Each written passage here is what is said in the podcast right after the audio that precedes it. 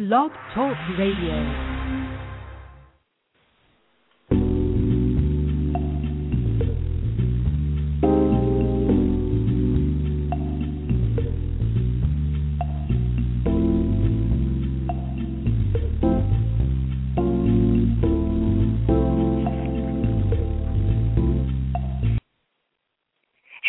Everybody. It's your girl Cy Brown, and welcome to the Cy Brown Morning Show. I'm so glad that you're hanging out with me today. It is Monday morning. Today is October 15th. Can you believe that the time is going so quickly? We are 21 days away from the presidential election, and I know in the state of New Jersey, it's uh, I believe this week the last day to register to vote. So I strongly encourage you, please, please, please um, get out to vote, whether you're Democrat, Republican, atheist, independent, or you just don't give a damn. Um, please encourage somebody else to vote. You may not care, but this election is far, far, far too important for us not to participate. I uh, had the pleasure of speaking at a women's conference this weekend in South Jersey, and it was uh, attended by a lot of people in ministry. And, you know, there's that slippery slope as it relates to the separation of church and state and ministerial obligations or commitments to their congregation and to the law to not infuse any type of political or po- political commentary into the sermon or into the ministry, particularly in the pulpit on Sunday, which, as a sidebar, I find hysterical when politicians come to churches during election years. I just just cracks me up. But in the presence of these ministers and those leadership, those who are in leadership in ministry, they all expressed um, the same tone and the same um, thoughts about the importance of this election. We need to understand that some of our most uh, ardent supporters of freedoms and liberty and justice and our constitutional rights will be retiring soon. They are aging out. Um, one being Ruth Bader Ginsburg. I believe she is in 79. I believe it's her age. Um, but regardless of if it's Roe versus Wade or gay marriage, we still need to vote because it's just so incredibly important and there's so many important issues. Uh, and, and I encourage you, do not be razzled and dazzled and Kardashianed up to think that this election is just about abortion or gay marriage. There are so many um, financial implications that surround this upcoming election. So it's critically important that you exercise your right to vote and have your voice heard. So please understand that this should not be taken lightly.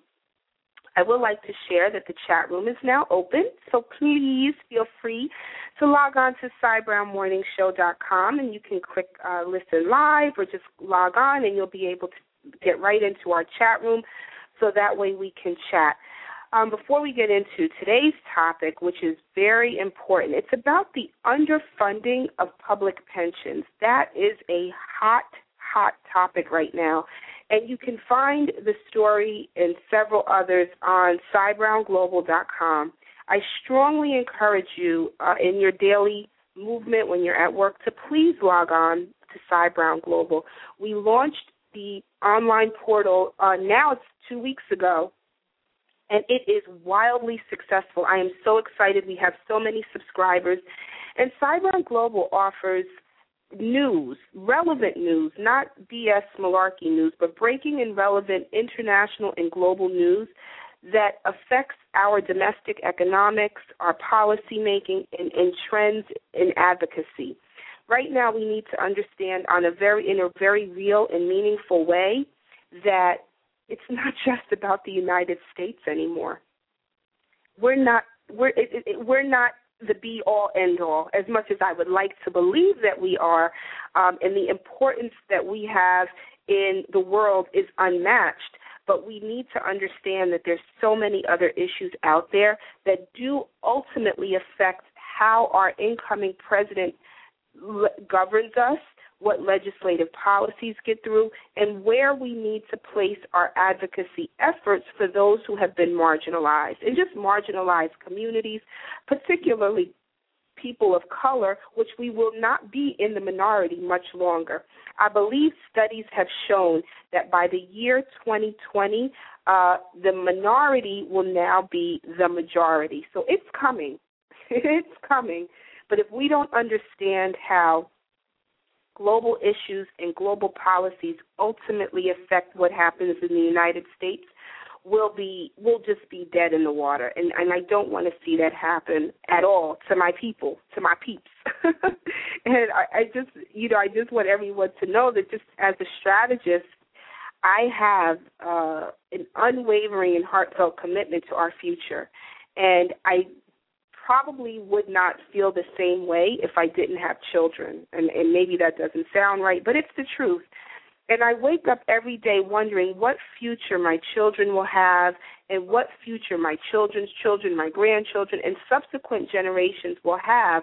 And I just don't feel, as many other Americans, that we're on the right track.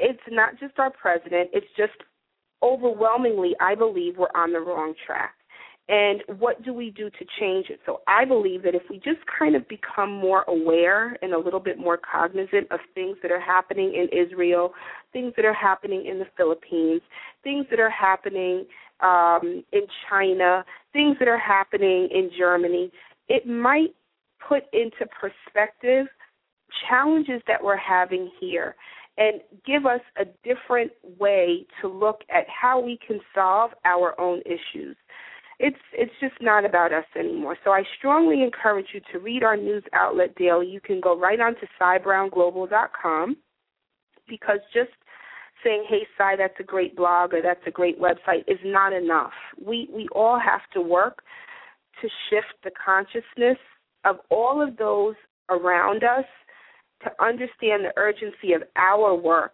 so that way we can have better outcomes and change the future. So it's real. This is really important. So you're you're you're going to definitely hear me talk about this as much as possible as I can, and uh, just shift a little bit, shift the stories. Um, on the show and the news that we cover a little bit from just human interest and feel good stories to news that affects us to stories that may shape our thinking and get us to think a little bit bigger. That's that's my goal every day to get us to think a little bit bigger than we already do. Think outside of our zip code. I tell that to young people all the time when I'm speaking, uh, you know, around the country and locally here in the New York area. Think beyond your area code. Think beyond your zip code. Think beyond your state. But when you're hungry and you're lacking and you don't have, it's really hard to do that. So I just strongly encourage you to think beyond the tip of your nose. And it may be hard. I totally agree that it's not the easiest thing for us to do, but I do believe in my heart that it's that, it's the mandate that's been placed on my life and those who are on my team to, to work tirelessly at it. So thank you so much for listening to that. Please log on to Cy Brown Global when you can. But I want to move now into today's show topic, which looks at the $1.2 trillion gap for public pensions. Here's the thing many of you know I'm in my early 40s, very early 40s. and, you know, I have always said that I don't feel there's going to be anything left for me when it comes time for me to retire. I actually uh, have shared this conversation with my grandmother, who is in her 90s, several times, and she has been retired for probably, let's just say, 30 plus years, I guess, if she's in her 90s, and probably retired in her 50s or 60s, whatever it is. Um, and you know, she has the pleasure, as most seniors, of receiving a check every month from Social Security and from a pension. And I remember saying to my grandmother years ago when I first started working, Grandma, what is a pension? And she says to me, What do you mean you don't know what a pension is? And and I had to explain to her that when we sit down with human resources, that's not an option. For the most part, that's not an option. We are told here's your 401k, we match it up to this percentage, and that's that Well, when she finally explained to me that a pension is money that the company pays to you once you stopped working, I really got confused because I'm saying in my head, as a Gen Xer, why is the company going to continue to pay you and you no longer work there? It made absolutely no sense to me. And for the most part now, I guess because I have a capitalistic mindset, it still doesn't. However, now that I'm aging, I'm like, wow, a pension is a pretty good thing. So as we're the, United States and really on a global level, we're experiencing financial challenges. I believe the pension coffers have been tapped into. And as a result, the baby boomers who are now starting to retire are left without on a macro level. On a, on a on a broad level, you have these people, hundreds of thousands of people retiring or hitting the age of 65, which is the age of retirement, every single moment. But yet, there's really no guarantee or social safety net for them. And because many of much of their wealth was what has been wiped out in the last couple of years, they're pretty much left ass out and that's really what it boils down to. I know someone who is in her early 60s, yeah, early 60s, and one day she logged in about two two and a half years ago, and thirty thousand dollars of her wealth was just gone, like just gone. Say bye now, it's gone. And so, how do you make that money up if you're getting older? If companies are much less reluctant to hire seasoned workers, and they definitely don't want to hire older workers or more experienced workers who may have health issues. And so when we're looking at those with health issues and health concerns, excuse me, and their older workers, they're pretty much left without. Pension is not an option. Social Security is dwindling, and now we're really faced with this on a much larger scale because it's been noted on several websites, and you can find it on, as the lead story on Cy Brown Global, that the largest 100 public pension funds have about 1.2 trillion of unfunded liabilities. Do, do, do you understand that number? That means they have these people retiring it is estimated that the dollar amount that they will need is 1.2 trillion, but there's no money to pay it. So what happens to these people who are retiring and counting on this money and it's not there? I'm actually doing a show this week. I believe the show is going to be on Wednesday or Thursday on reverse mortgages and how a lot of seniors have turned to reverse mortgages to pull out the equity in their home to live off of, and they are finding themselves, because of more dubious practices by the banks, losing their homes. So this is this has a real uh, domino effect. How we've lost money in the pensions because of the economic downfall, the recession, the depression, and just greed tapping into these pensions and now we're going to be left without and my grandmother god bless her said many years ago that we're falling into uh, another depression and she's been truthfully saying this for about 10 years i don't know something about old people they just pick up on stuff like that but furthermore let me get back into this study it's reported that the average funding level, and again, you can find many of these stories on cybrownglobal.com. That's the feature topic for today. Um, that their average funding level really is at 75.1%. So that means whatever your financial obligations are, chances are you're only funded at 75%. So if you're only funded at 75%, what happens to all of that that that, that 25% deficiency uh, or deficit where these people actually need their money. So, excuse me, I'm sorry, I'm just getting over a cold. So now, when we look further deep into this, the question that I beg to ask is where is the money and where did it go? We're look if you look at cities like uh uh let me think in West Virginia, that's one of the um you know one of the cities that I studied in preparation for today's show. West Virginia public employees have to now work longer before retiring, and they have to pay more towards their pension, and they lose ways to boost their benefits under a proposal being discussed in their legislature right now. So so now as the baby boomer generation continues to retire, those and it is public employees. Today we're talking about public pensions. That means city workers, government workers. They now have to work longer and and the generation that's coming in to replace them, they're going to end up with leaner pensions because lawmakers are changing the laws that make it so. So now if you look at it, let's look at our lawmakers our senators and congressmen and congressional representatives have benefits until they die, health insurance until they die, money in their pocket until they die. You know, I remember uh, when I first got into politics, um, probably in the early 90s when Newt Gingrich and everybody came up with this whole contract with America. Ronald Reagan was out, you know, going out. Bill Clinton was coming in. I remember asking myself why politicians spend so much money to become an elected official. To me, it seemed like an extremely thankless job. Like, why in the world would somebody want to do that? And over time, I realized a lot of it has to do with power, but a lot of it has to do with the things that we as voters don't see. And it's all these extra benefits that they're afforded that we don't even factor in. They can vote themselves raises, they can vote themselves you know, to put more money in their pension. They can do all of these things, but now when you have working stiffs who someone who is a city clerk at a local courthouse, they can go in and change the law and this poor individual is screwed.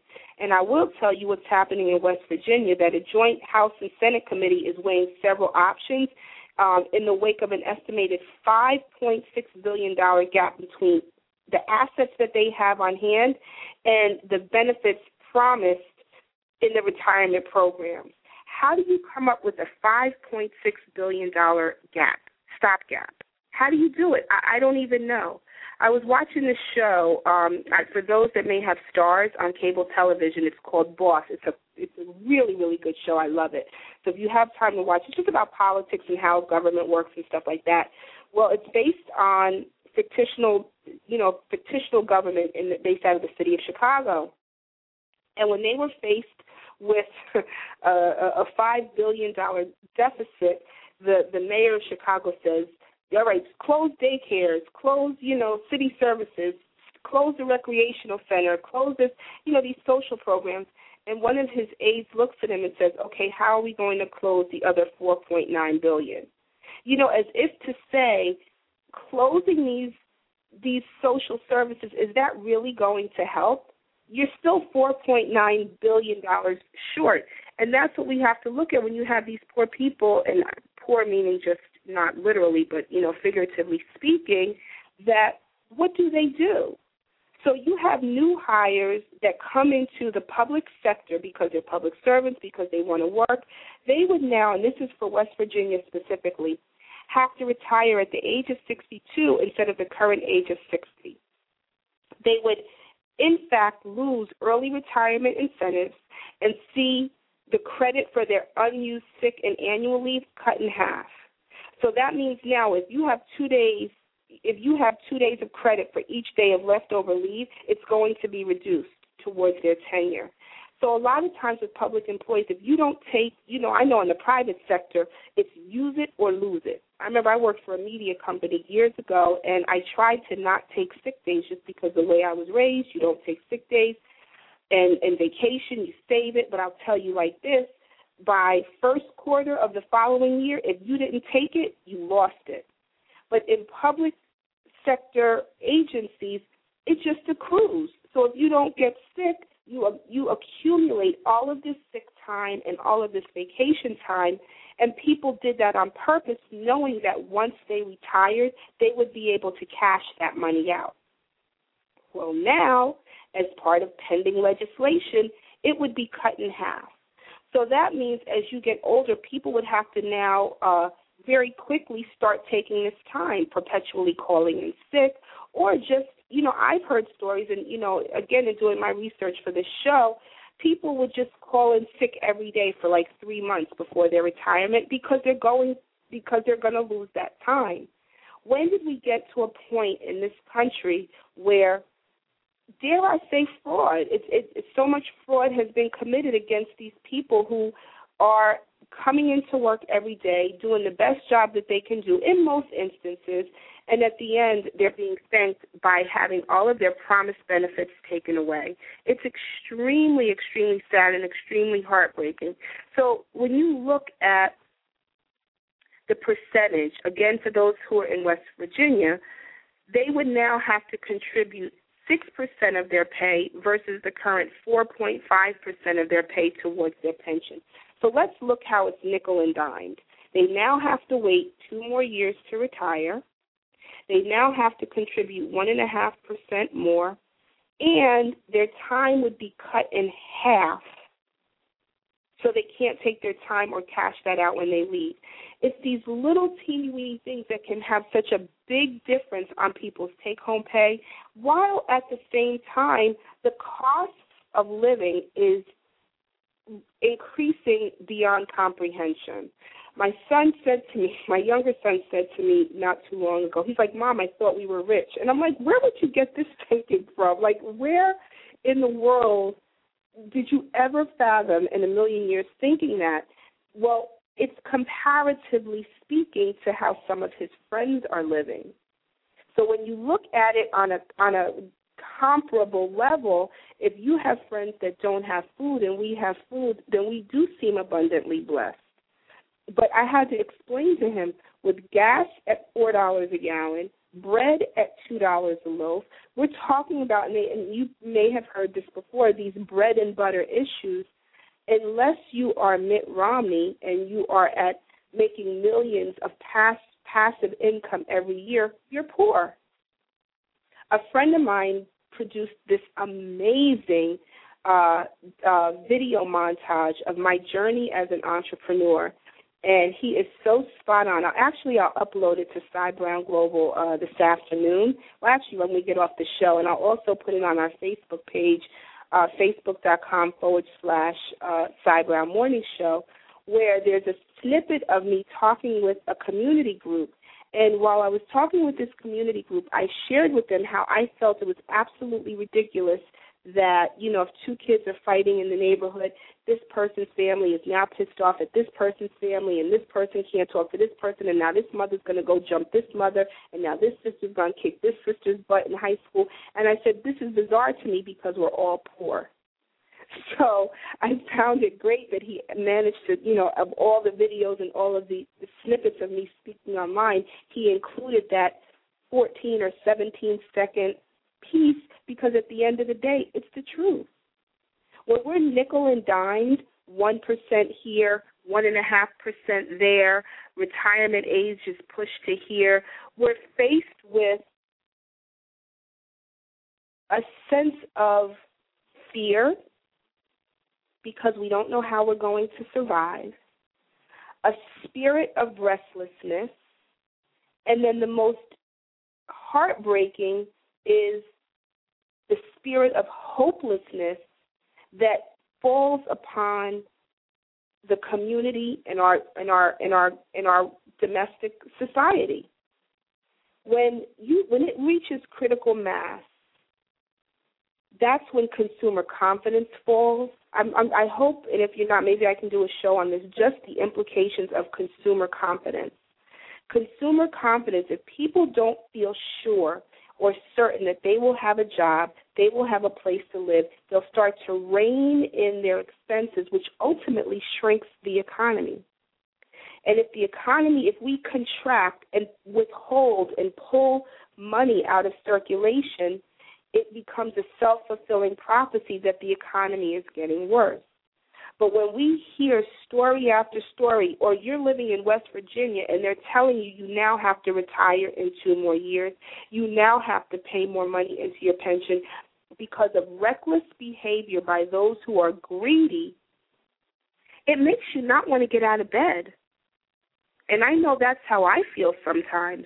But the only thing we can do, I believe, is have faith in God, stay connected to those who can help us, and and follow and become our own best advocate to better our lives, our circumstances, and the lives of those around us.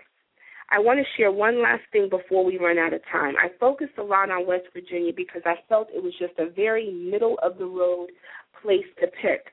But when you're rethinking reform, I'm also going to post up, um, for those who may or may not be aware, there's a website called Scribd, S C R I B D. I'm going to post up a report that I found about rethinking reform and myths that surround our social security system, as well as uh, how we can take a more in depth look at pension reform. So I'll be posting that right after the show as well just want to thank everybody who's tuned in today.